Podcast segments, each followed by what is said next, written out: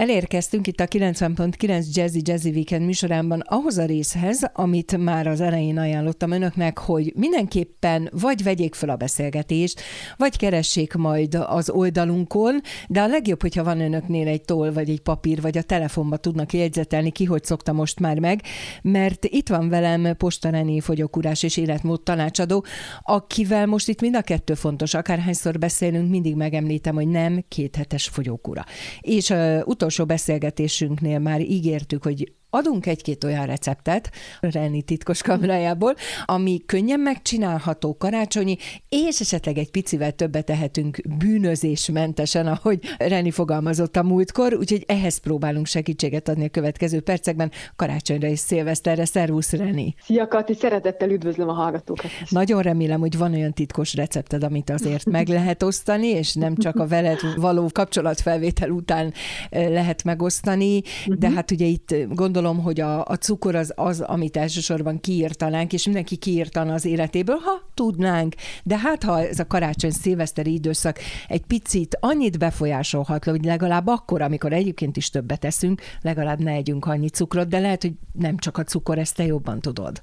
Az ünnepek ugye az mindig azért a bőségről, a, a jól tartásról szól, jutalomfalatokról, vendégségről, szeretetről, ugye összejön a család, és hát ez, ez mindig egy, egy nagyon lényeges szempont a házi asszonyok részéről, vagy, vagy a házi gazdák részéről, hogy milyen finomsága, milyen ínyentséggel lepjék meg ugye a másikat, a szeretteiket, és én minden évben készítek a követőimnek, olvasóimnak, hírlevelemre feliratkozóknak karácsonyi menüket, és többféle javaslatom is van, tehát már a blogomon fent van, nem is tudom, több tucatnyi ilyen ünnepi fogást, Úgyhogy viszont minden évben egy újjal rukkolok ki.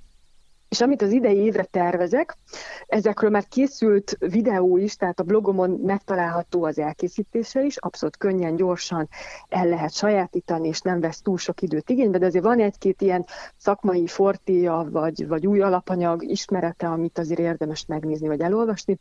Én előítélnek egy májpástétomot tervezek, és ehhez nem pirítós kenyeret, így klasszikusan, hanem egy kis ropogós, zöldség chipszel tálalva. Tehát ez azt jelenti, hogy ugye itt a kis kence valamilyen zöldség chipszel kerül párosításra, tehát egy kis étvágygerjesztő, előétel, nagyon-nagyon finom, tehát ez, ez gyakorlatilag nagyon hasonló az elkészítése, mint egy, egy házi kenőmájasnak vagy májkrémnek, csak egy pici tokai aszut is csepegtethetünk bele, vagy, vagy tokai muskottályos bort, és ettől pikánsabbá válik az íze, meg ünnepélyesebbé. A a zöldség chipset, ezt úgy kell elkészíteni, aki esetleg még nem készített csak krumpliból, nagyon hasonló hozzá, de itt másképp kell egy picit sütni a zöldségeket, ugyanúgy vékony szeletekre vágom. Általában a, a kevésbé lidus zöldségek alkalmasak rá, tehát ilyen például a zeller, a sárgarépa, a cékla, akár, vagy a petrezselyen, paszternák és a sütőtök is kiváló, vékony szeletekre vágom, vagy zöldséggyalul le, szeletelem, leítatom róla ugye a nedvességet, és valamilyen kis fűszerrel, akár só, borz, de ez lehet mondjuk csili, vagy egy, egy kis szerecsendió, őrölt kömény, kurkuma akár, tehát ezekkel át szoktam forgatni, és akkor ilyen 220 fokon egy légkeveréses fokozat mellett, ez fontos, mert ugye ki is kell, hogy száradjanak, olyan 15-20 perc alatt ilyen kétszer, egyszer-kétszeri átkeverés mellett nagyon jó zöldségchips készül belőle. Uh-huh, és ebből jó sokat is lehet csinálni, uh-huh. mert ugye sok elfér. Tulajdonképpen a, a máj az bűnözésmentes. Az abszolút, abszolút. Hát egy, nagyon-nagyon könnyen, gyorsan elkészíthető alapanyagról van szó. Itt azért azt el kell, hogy mondjam, hogy nem feltétlenül kell libamájat mm. venni. Van ugye a hízott kacsamáj, ami hasonló a hízott libamájhoz. Ezt másképp kell elkészíteni, miután ezek hízlalt májak, ezért nem szabad nagyon sokáig hevíteni, mert kiolvad belőle a zsír egész konkrétan. Tehát ez, ez ennek az, az a lényege, hogy, hogy vagy vékony szeletekre vágjuk, vagy, vagy hirtelen erős tűzön kicsit meg, megkapatjuk a széleit, mint egy sztéket körülbelül, hát én ezt így szoktam, hogyha csak sütöm a májat, és utána pedig össze lehet ugye turmixolni, fűszerekkel, egy kis borral, akár egy kis hagymával, és akkor így kenceként, vagy egy kis kanállal elfogyasztó, mm. és nagyon, nagyon finom előétel. Jó, hát én már jól laktam, de tudom azt, hogy ilyenkor sokan bírják a sok fogást, úgyhogy akkor így van, most azt nem tudom, hogy levest is Igen. eszünk meg főételt, vagy csak főételt, az Igen, már én... akkor végzett.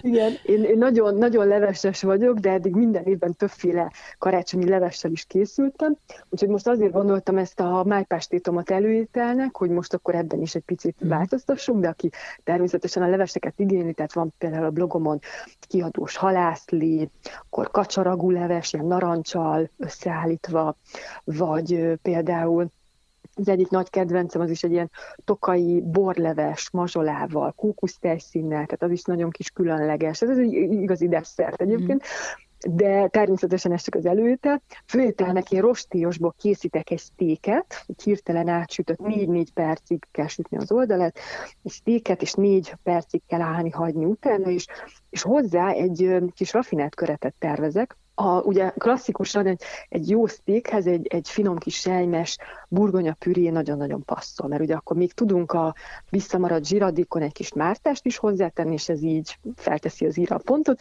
Na és én idén azt találtam ki, hogy egy, egy finom sejmes, de karfiol pürét fogok készíteni, mm. és ez azért nagyon jó, mert alacsony ugye a szénhidrát tartalma, tehát így akár lehet tartalékolni a sütinél az extra kalóriabevitelre, és nem, nem feltétlenül a, a krumpli körettel már kipipálhatjuk azt. Úgyhogy a karfiol püré az, az pedig nagyon egyszerűen készül, sós vízben megfőzzük a karfiol rózsákat, és utána pürésítjük, mehet hozzá egy kis zsíradék, akár így a sztéknek a visszamaradt zsírja, de akár mehet hozzá kókuszsír például, vagy, vagy tisztított vaj, hogyha valaki azt jobban szeretné, illetve só, bors, szerecsendió, tehát ez a három, ez nagyon passzol hozzá, és akár még egy kis, egy kis fokhagymával is meg lehet mm. ízesíteni. Sőt, én még az ilyen családi béke fenntartására szoktam azt javasolni, hogy a karfiol pürét nyugodtan lehet keverni krumpli pürével. Uh-huh. Csak ezzel lazítjuk ugye a szénhidrát tartalmat, tehát azt is meg lehet oldani, hogy fele-fele arányban összekeverjük a krumplit a karfiollal, és ezt viszont egy családnak sem fogja kiszúrni az ízén. Na jó, most nagyon kiszúrtál velem, meg a hallgatókkal, úgyhogy mielőtt még a desszertre rátérnénk, uh-huh. hallgatunk egy kis zenét, úgyis utána folytatjuk a szilveszterrel, maradj velem. Itt van velem a telefonvonal végén továbbra is postaráni fogyókúrás és életmód tanácsadó. Bár nem nagy kalóriaértékű ételeket készített nekünk most itt az éteren keresztül, meg majd megpróbálhatjuk mi is karácsonykor vagy bármikor. Mégis úgy érzem, hogy jól laktunk, de tudom azt, hogy egy karácsonyi, bármilyen családi, baráti összejövetel, most úgy is kevesebben lehetünk, de mindegy, nem telhet el édesség nélkül. Nem, valahogy az étkezés úgy teljes, és az előtt itt hagytuk abba pont azért, hogy uh-huh. tudjunk még beszélgetni a nyeldekelés közben, és aztán rátérünk a szilveszterre is. Milyen édességet ajánlasz most? Hát ehhez a menühöz, amit összeállítottam idén, ehhez egy gesztenyis rumosmegyes bombon terveztem, tehát egy csokoládé burokkal bevont, gesztenye masszából álló, és a közepén egy, egy finom rumosmegyet tartalmazó kis praliné csodát. Nagyon könnyen elkészíthető otthon, ehhez is adok segítséget a blogomon található videóban, hogy hogyan lehet ez gyorsan El nem tudom képzelni. Bocsánat, hogy közbeszólok, mm, azon ezen gondolkodom, hogy annál a szónál megakadtam, hogy bombon. Mármint, hogy megcsinálni, igen. megenni, meg tudom. Igen, Tehát... igen, igen, igen. Nagyon könnyű, mert igazából na, nagyon sokan ugye a bombonokat, pralinikat ezt úgy képzelik el, hogy hú, hát igen, vannak nagyon, nagyon bonyolultak, vagy olyanok, amelyek tényleg egy professzionális tudás és gyakorlat szükséges, de vannak végtelenül egyszerűek is, és én ezekre tanítom a hozzám fordulókat, mert azt gondolom, hogy ez gyorsan mm. kivitelezhető a mindennapokban. Ez úgy néz ki, hogy tulajdonképpen egy ilyen natúr gesztenye masszából, vagy akár főtt gesztenyéből készítünk egy pürét, amit ízesítünk édesítőszerrel, akár kókusztejjel, hogyha valaki nem fogyaszt tejet hozzám hasonlóan. Ebből lesz egy, egy a házi gesztenye massza tulajdonképpen.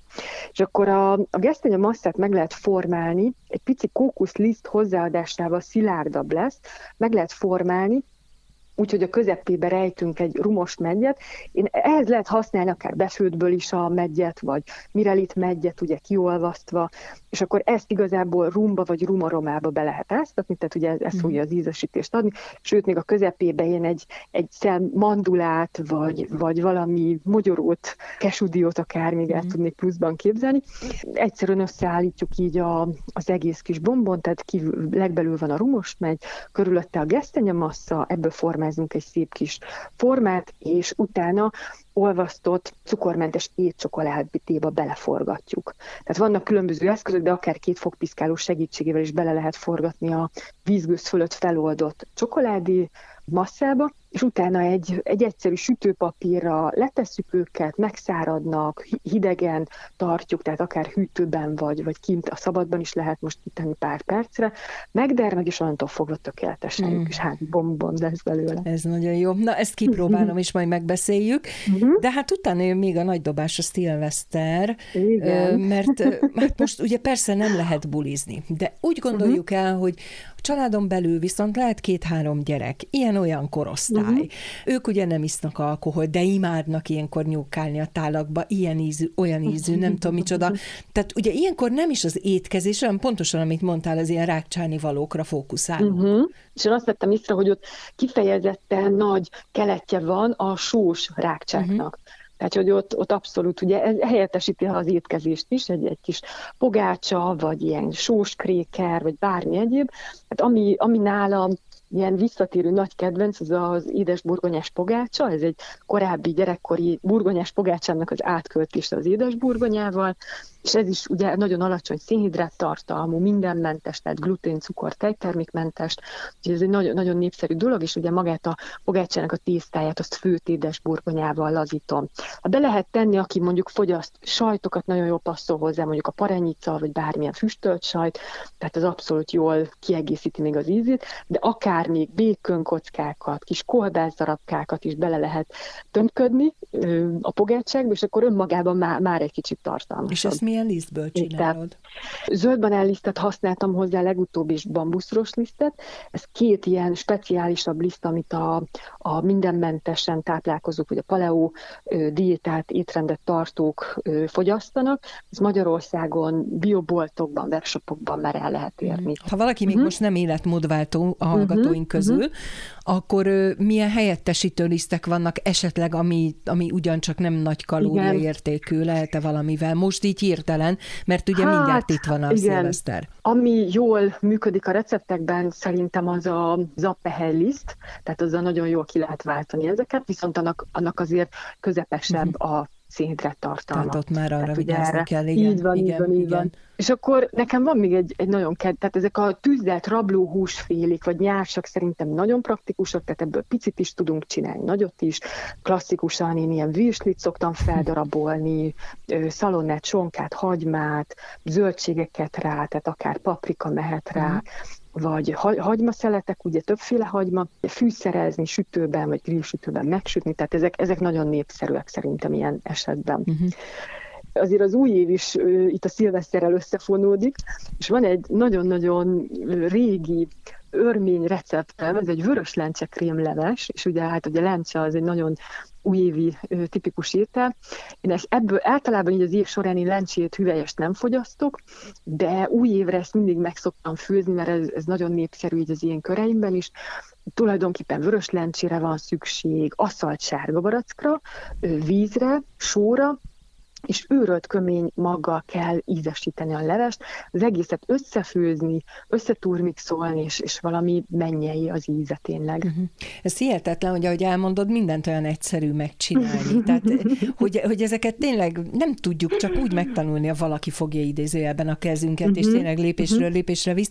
És én azt szeretném, hogyha jövő évet így kezdenénk, azoknak segítendő, akik esetleg tényleg nagyobb és komolyabb elhatározásra jutnak, vagy majd általunk nálunk jutnak, ne kössük a január 1 Ez igaz, hogy mi úgyis január másodikán találkozunk, de nagyon szép ünnepeket, kívánok neked nagyon jó fűzést, és nagyon sok jó kritikát, mert hogy szerintem te már rosszat úgyse kapsz. Köszönöm szépen, hogy velem voltál.